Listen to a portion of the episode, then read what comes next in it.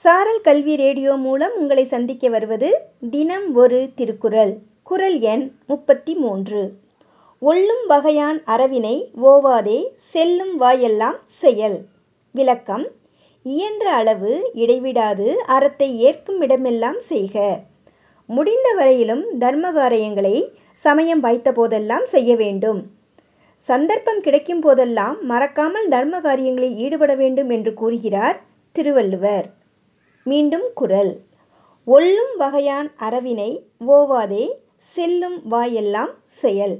நன்றி மாணவ செல்வங்களே இந்த நாள் இனிய நாளாய் அமைய வாழ்த்துக்கள்.